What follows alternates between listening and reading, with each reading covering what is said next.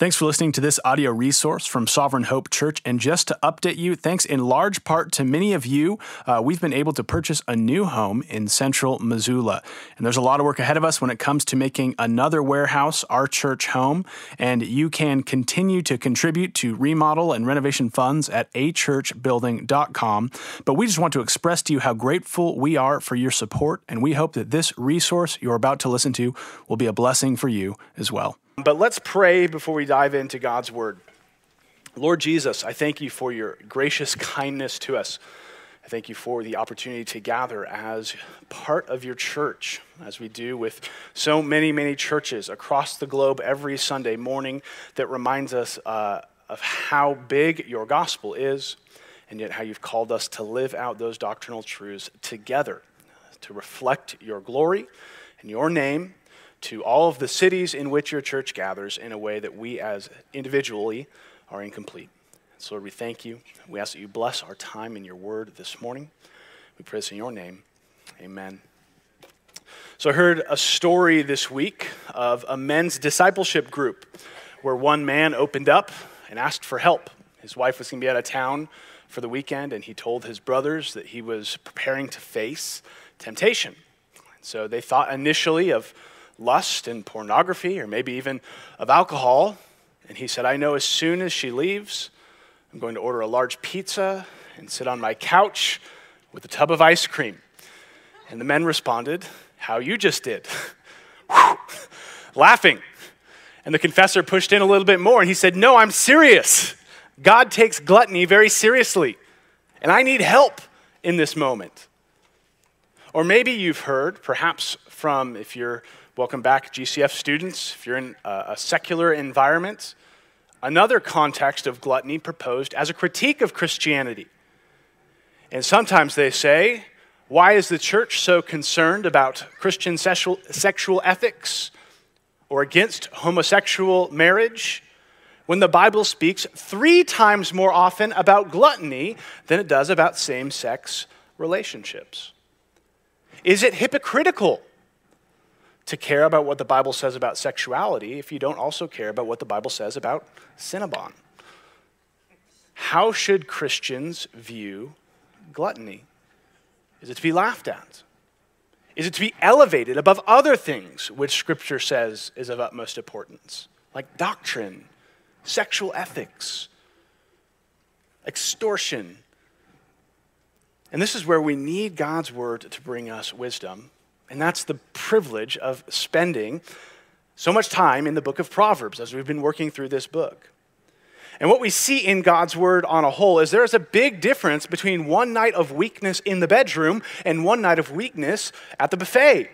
Just as there's a difference between someone who murders a man with his hands and someone who, biblically speaking, murders someone with hostility in their heart. Yet, even if we acknowledge a right sense of biblical priorities, don't we often view our appetites, our cravings, our glut for the world's desires as at best benign, docile, and at worst embarrassing? But God's word brings us balance, conviction, and correction to areas where we are both unaware and underdeveloped. And that's what we're going to look at today. Because what we're going to see this morning in the book of Proverbs is this is that behind our relationship to food are the realities of our hearts. Behind our relationships to food are the realities of our hearts. And we're going to kind of take a tour of the book of Proverbs today. Stephen read uh, par- partly where we're going to start, which is Proverbs 25, as that's right about where we are. We we're in Proverbs 24 last week. And we're seeing it in three ways. First, we're going to see gluttonous indulgence, sounds like an ice cream. And then we're going to see gluttonous ignorance, which sounds like everyone who opposes you on Facebook. And then lastly, we're going to see gluttons redeemed, which is where the gospel meets our want. We'll see a couple points of application there as well in closing.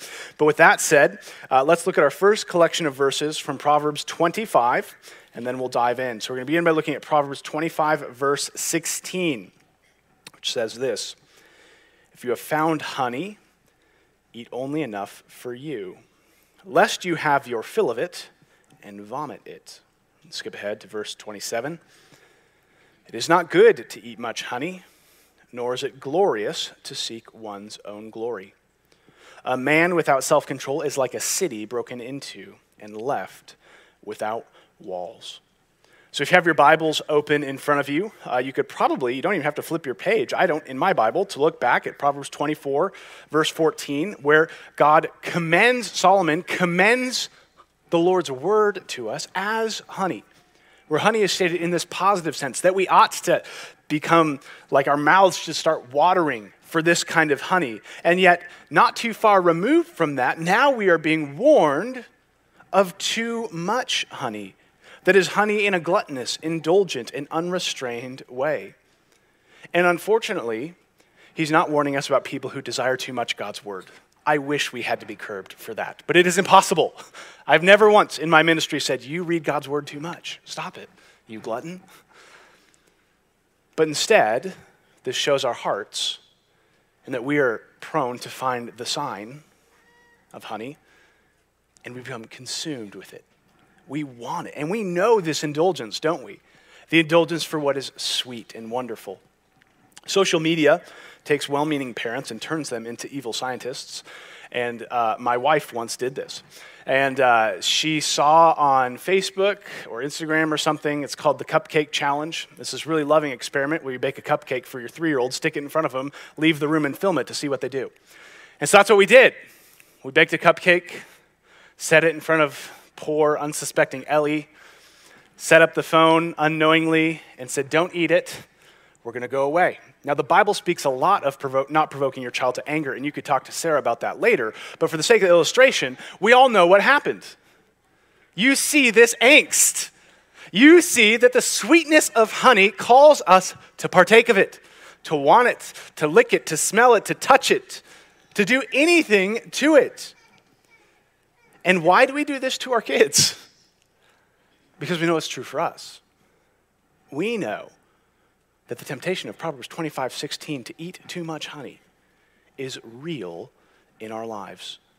That the call of honey will call us to throw aside self control and go full Winnie the Pooh on whatever honey jar is in front of us.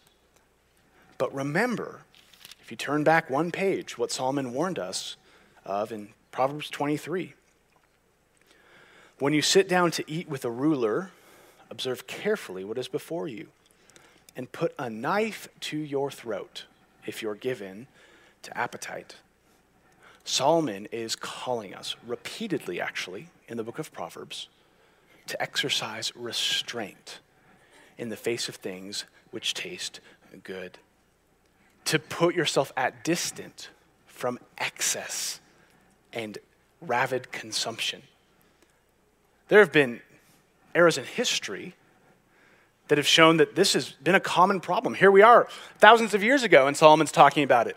And then when we get into the Roman era, we see that they make these wonderful halls where you go and puke after you're full so you could return back to the feast.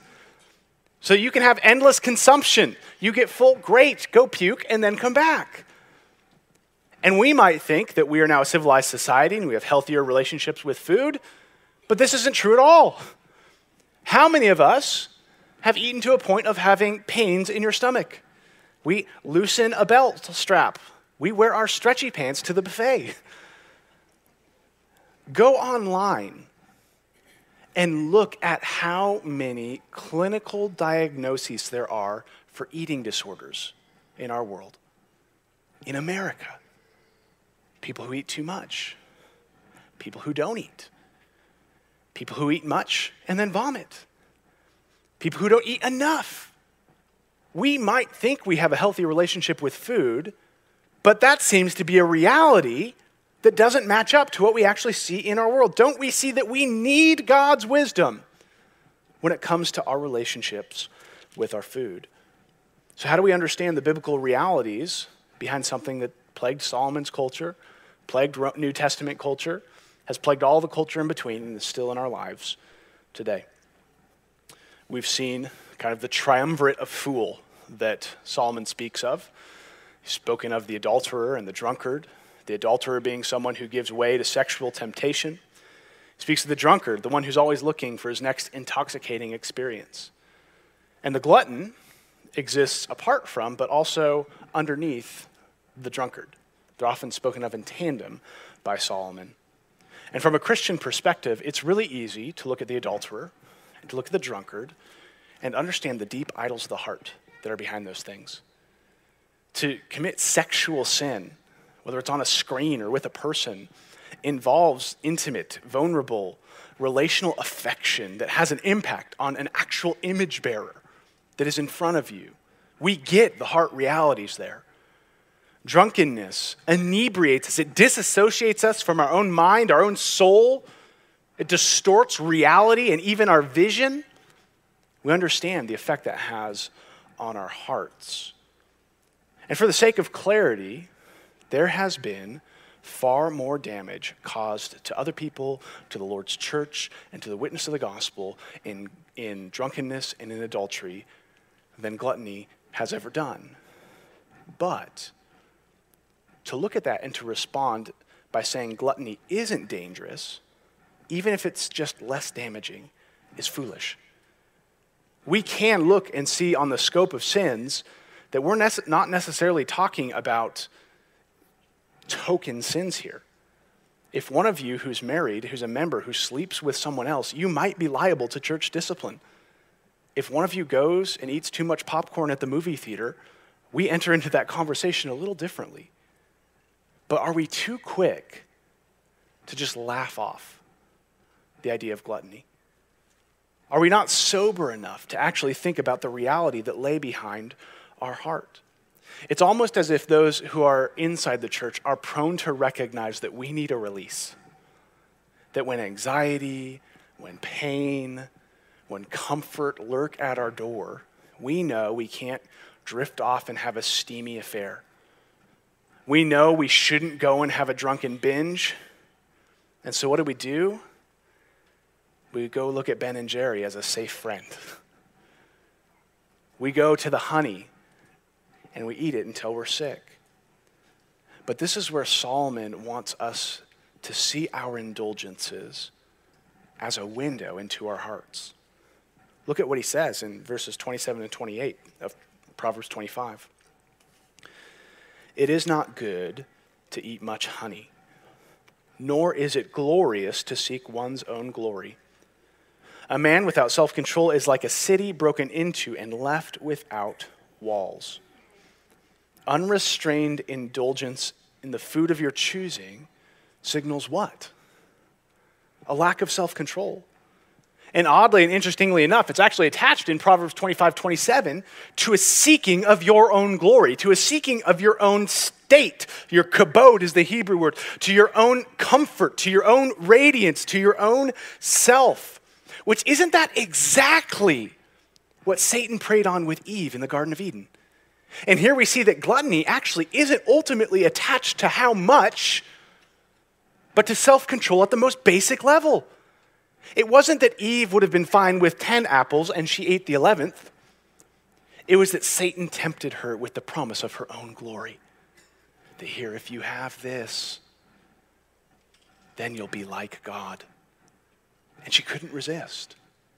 And it's this lack of self control which tragically leaves you in this almost humorous, if it weren't true, situation that Solomon paints of a city exposed in the midst of war to be pillaged by your own heart without any defense because you cannot say no to whoever stomps into your heart that day and says, Mine. How concerned should you be about your desire for gluttony? In Proverbs 30, we meet Proverbs written by a man named Agur. So we've drifted away from Solomon. There's a couple other voices that will join us as we continue on. And he begins to share four people who make the earth tremble.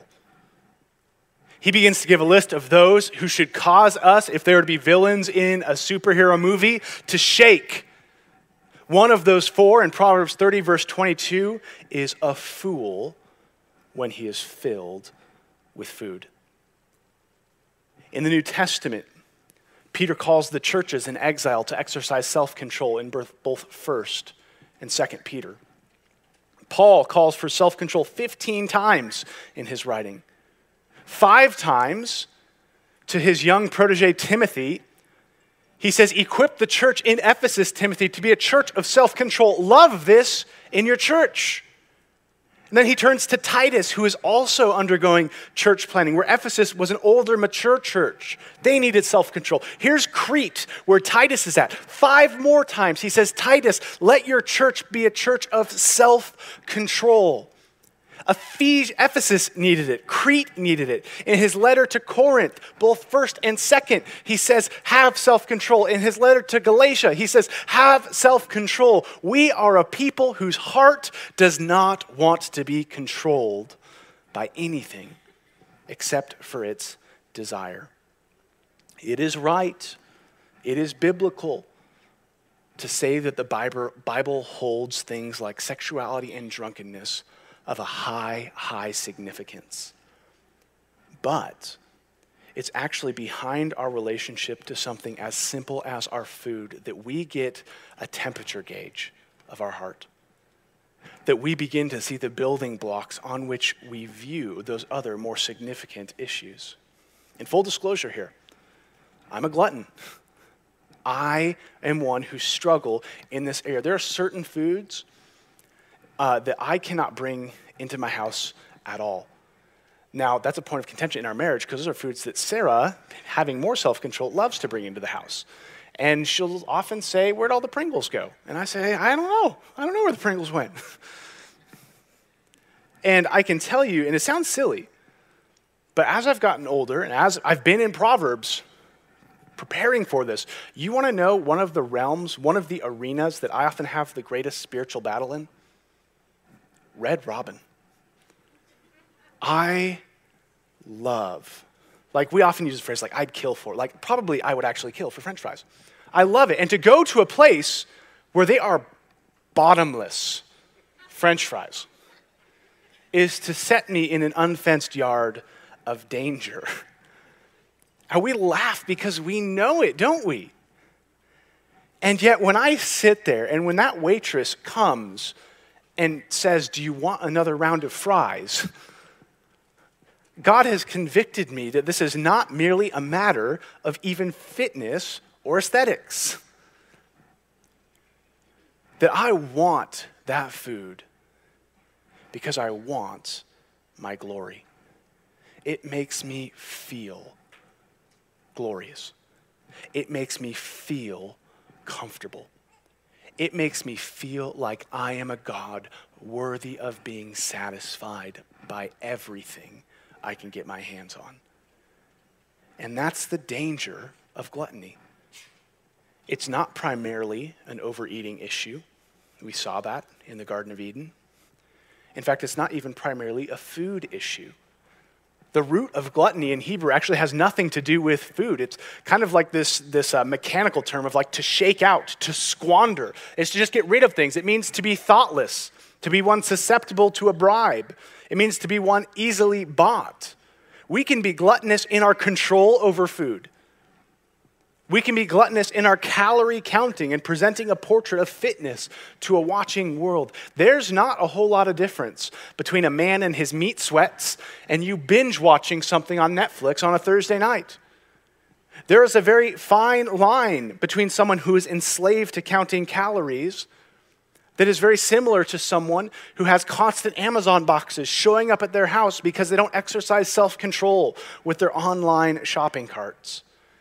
And this is why we need God's wisdom.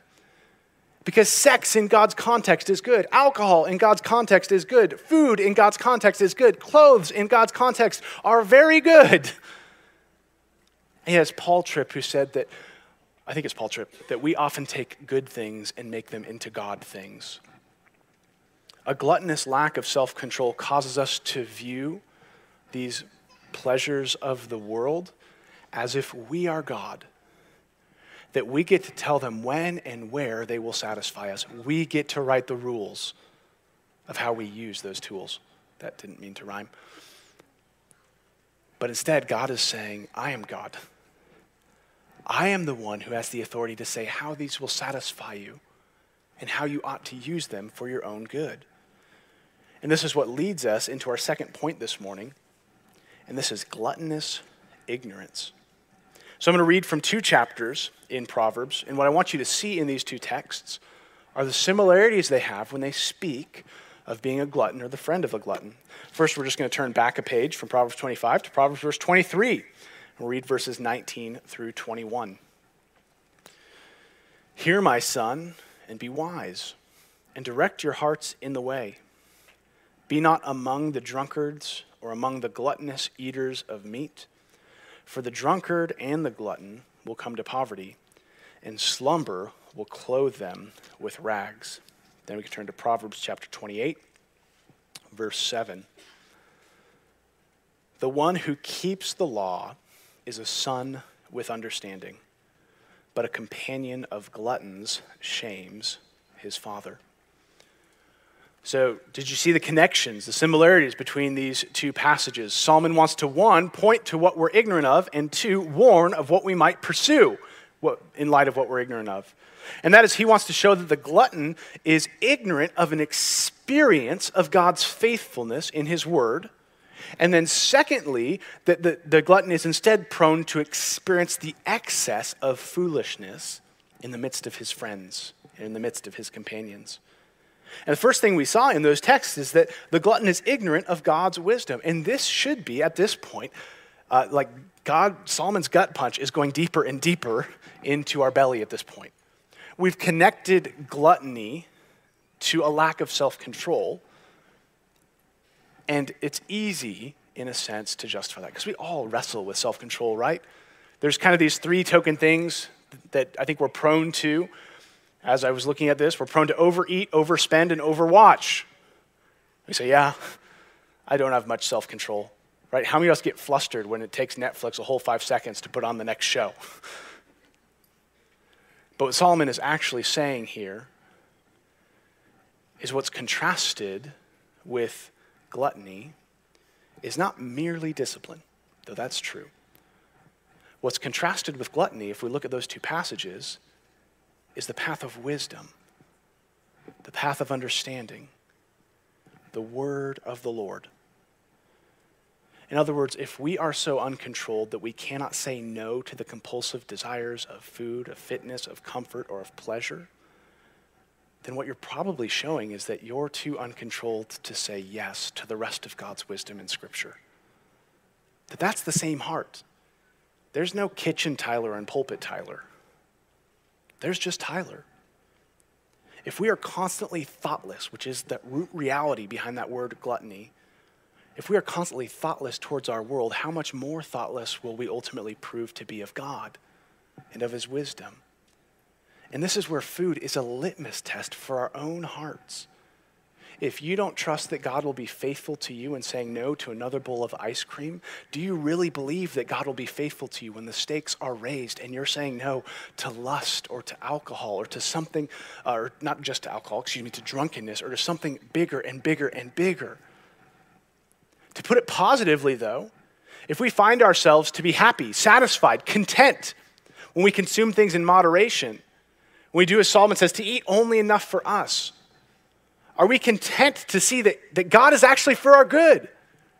That his words are not there to strip from us satisfaction, but to give us satisfaction. That it's not there to harm us, but instead to bless us. And doesn't that then give us confidence when we face those higher issues of either costly obedience of saying no to something or costly obedience of saying yes to something? You see, this is the beauty of discipleship, of following Jesus. Where does following Jesus begin in your Christian walk? It begins at the dinner table the day you were saved.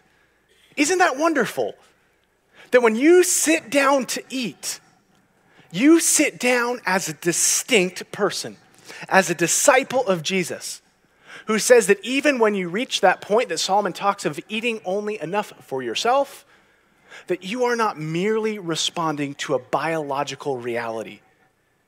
You are responding to a theological truth that it is God who gives us calories. It is God who allows our cal- calories to be, uh, what's the scientific word for this? Uh, metabolized? Is that right? Metabolized in our bodies to respond. And we can say, God is sufficient for this. I have everything that I need. This is the son, the son who eats like this. This is the son who knows the way of wisdom. This is the son who makes his father proud. And you see, God is after more than obedience in this area. He's actually after your joy. Because did you notice what was at the end of the road for the drunkard? Poverty, clothed in rags, destruction. He wants to spare us from being a city raided and left without any protection when we hear the menu come back around. Seconds are offered, the bottomless fries are flaunted in your face. He wants you to feel secure and joyful in something that never runs out.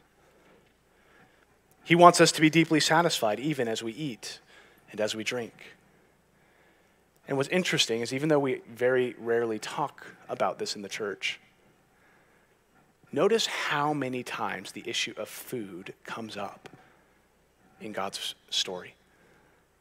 Do you remember way back in Exodus when the Israelites are wandering from the desert and they're hungry and they cry out to God?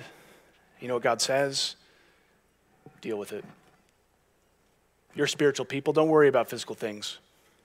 No, that's not what he says. He knows that we are body and soul. Why? Because he created us. And so what does he do? He gives them manna, and that manna does not take like taste like bland utilitarian MREs ready to eat. That manna tastes like what? Honey. He made them something good. And what does God say to them? Take only enough for yourself and for your family for that day. The exact thing Solomon is saying. But what do the people of Israel do? They're just like, yeah, okay. And they keep stuff in their bags and they take it back to their house because they don't trust that God would provide for them. And what happens is the next morning, as God is raining fresh, honey baked manna in mercy on his people, the manna that was left over in houses begins to rot, becomes filled with maggots and stinks to high heaven. But if we're honest, and I would invite you to be, is it not sometimes easier to put our hope in the maggot filled manna which is on our counter than in the empty table of faith? Behind our relationship to food is ultimately our relationship to a God who we either believe or disbelieve that he is faithful to care for us. If we don't believe God to be a companion in times of want, then what will we do? Solomon warns that we'll turn to our gluttonous friends. This is the second thing he points out.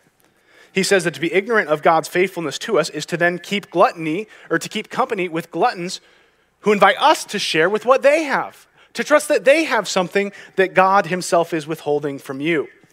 And all of us are probably similar with a cultural proverb Paul quotes in 1 Corinthians where he says, Bad company ruins good morals. Aware of this, most of us try not to fraternize with terrible people. But here Solomon wants you to examine your friends' relationships to self control and gluttony. Do your friends exercise self control in their life? Or are they prone to justify your excess? Whether it's in justifying, like, I sure I buy a lot, but not as much as that person. I eat a lot, but not as much as that person. Because don't we often feel that there's safety in numbers when it comes to these things? That if we're just better than the next lowest, then we're the best. Or we genuinely have the best of all desires. But when all of our friends are participating in something, we begin to participate as well. We want someone to be with us and tell us that everything is going to be okay, that though you are as bare as a city without walls, here, here is the peace that finally gives you what you want. But you'll never find that in the wisdom of the world. In fact, if you just look at where in the world do you ever see someone satisfied? You see the promise of satisfaction everywhere, but that preys on the reality of dissatisfaction. And this is why it's astounding to consider how the gospel comes to us. Jesus, we looked at this a while ago in Luke chapter 7, speaks of how he is perceived by the world. And look at what he says, beginning in Luke 7, verse 33. Speaks first of John the Baptist. For John the Baptist has come eating no bread and drinking no wine, and you say he has a demon. The Son of Man, that's Jesus referring to himself, has come eating and drinking, and you say to him, a glutton, a drunkard, a friend of tax collectors and of sinners. So Jesus came and he associated with the glutton. Jesus violated, in one sense, Solomon's general counsel to not go near the drunkards. But here's the beauty of King Jesus Jesus repieces together all of our brokenness. Where we can go into that midst in all of our best intentions and say, I'm going to stay strong. Jesus, as the true Son of God, fully man and fully God, went into the midst of that painful place and never sinned. There's this theological realm where we talk about Jesus' perfect obedience. And that is that Jesus was able to die for your sins, not simply because he was God, but because he was also the perfect human. He never disobeyed God. But do you realize what that includes? Like, let theology lead us to worship. That's what good theology does. Jesus never overate. Jesus never had an unhealthy relationship with food, even though his stomach was hungry. One of the first things Jesus did after he rose from the dead is he ate with his disciples. Jesus had all of the stressors we have on our physical body because he was physically here. And yet he was sinless. Here is the king who came to the gluttons, not to fill his own flesh, but to fill us miserable gluttons with the same joy that satisfied him. Jesus came and related to us perfectly so that he might offer us who have only lack the fullness of satisfaction that comes from being won back to God. And this is the hope today for those of us who struggle in these areas. And this is our last point gluttons redeemed. Look at how Proverbs presents a sort of redemption back with our boy Agur in Proverbs chapter 30, verses 8 and 9, where he says this Remove far from me falsehood and lying. Give me neither poverty nor riches Fill me with the food that is needful for me, lest I be full and deny you and say, Who is the Lord? Or lest I be poor and steal and profane the name of my God. So, what lies at the heart of our challenge towards gluttony? Contentment. Contentment, which says, Give me neither poverty nor riches give me the perfect amount. And here we see the window into our heart. That what is gluttony tied to there? Lest I be full and deny and say, Who is the Lord? How many of us treat food as the Lord? And we say, Dang, if Cheetos taste this good, this man might not need a God. But here is the heart of someone who relies on the Lord to satisfy. He says, Even in my moderate portion, Jesus is fully satisfying. So, how do we get here? How do we find this contentment? Jesus played off of this desire, looking back to the Israelites in the desert.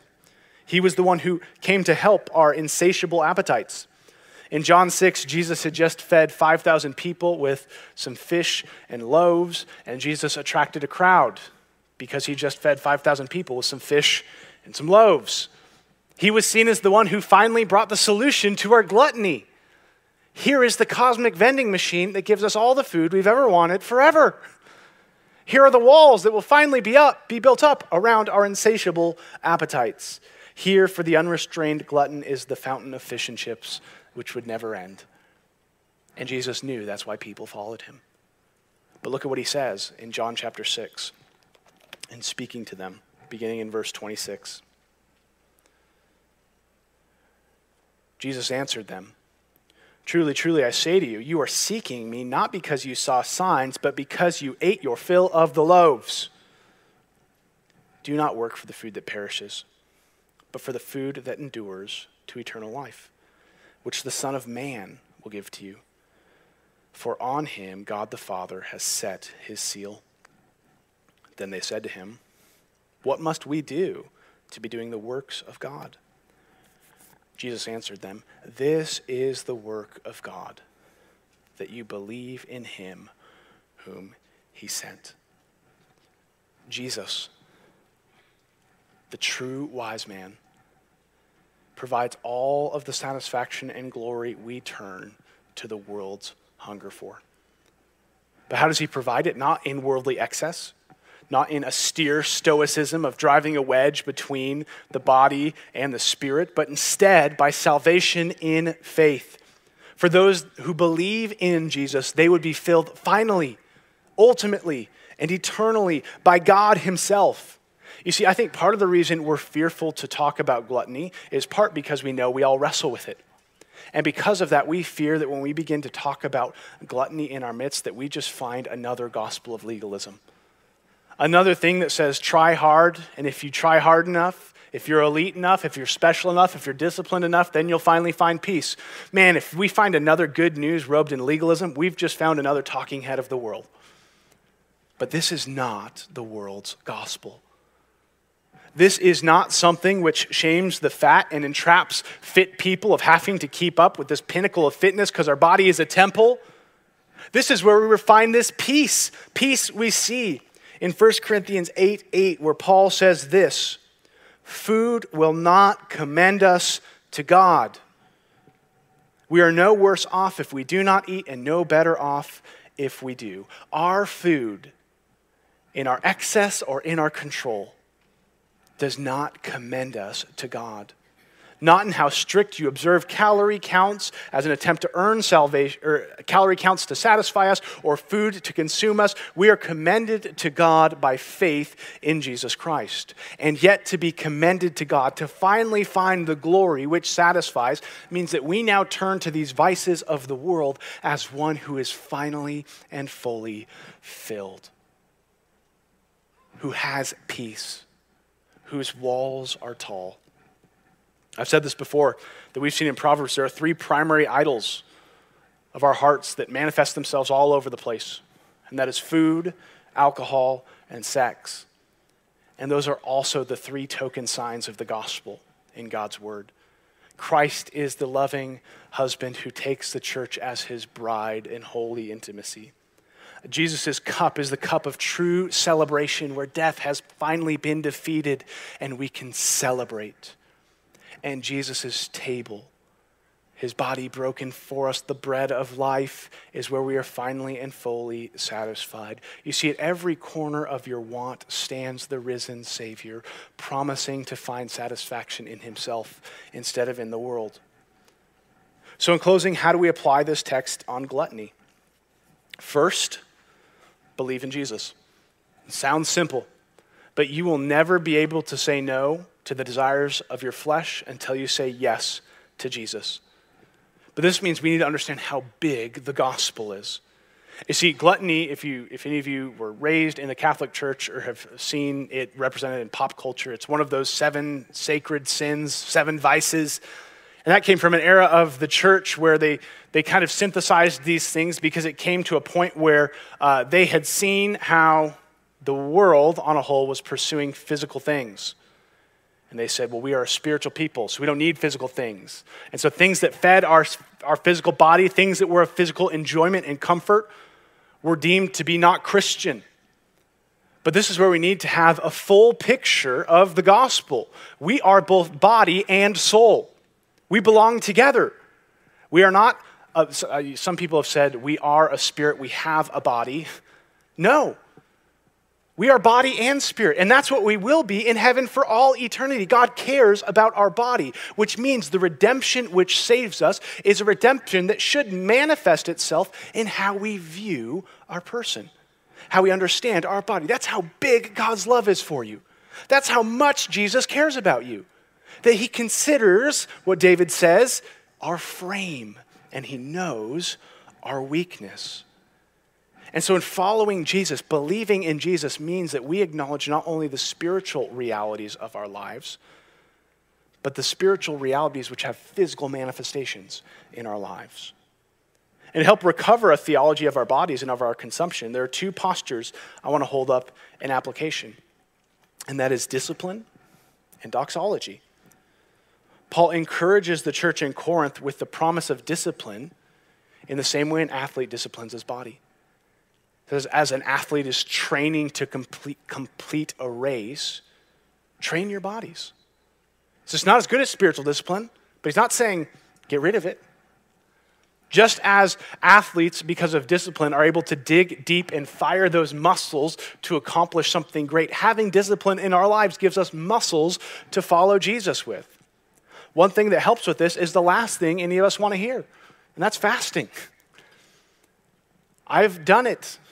It's not super fun, but you know what it is? It's super effective. It has done very little things for my physical health, but it has done marvelous things for my spiritual health, which then impacts how I view my food. When you fast, what you're ultimately saying is that I really believe that God has provided for me what, we, what I need to make it today. That's not to say we don't look to physical means. Even Jesus, after he fasted for 40 days, again began to eat food. And God cared for him in that. And don't start big. All of us are like, well, Jesus fasted for 40 days. I could probably do that too. Don't start there, okay? A good way to start is to start after supper tonight and don't eat anything until supper on Monday night. But here's what you do is you don't waste your hunger. When you become hungry, you pray and you say, Lord, you are the God who provides for me. You are the one who sustains and satisfies. Help me in my weakness to rely on you.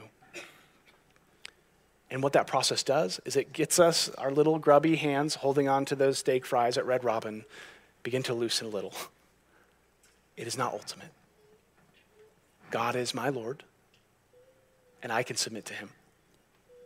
But the solution to gluttony is not simply a discipline which treats food as an enemy. Instead, the solution to gluttony is also to see food as a way of worship. that's their second point of application is that we include food as part of our doxology. That comes from the Greek word, which means to worship. We touched on this a little bit ago when God spoke of his honey and his wisdom. He expects that we know what honey tastes like and that it tastes good. This means that as when we eat things that taste delicious, we refuse to become enslaved to that food, but instead we enslave that food to the Lord, which means this we should be the best eaters of food. Christians should be the best makers of food and the best eaters of food. We should start making scenes at all the restaurants.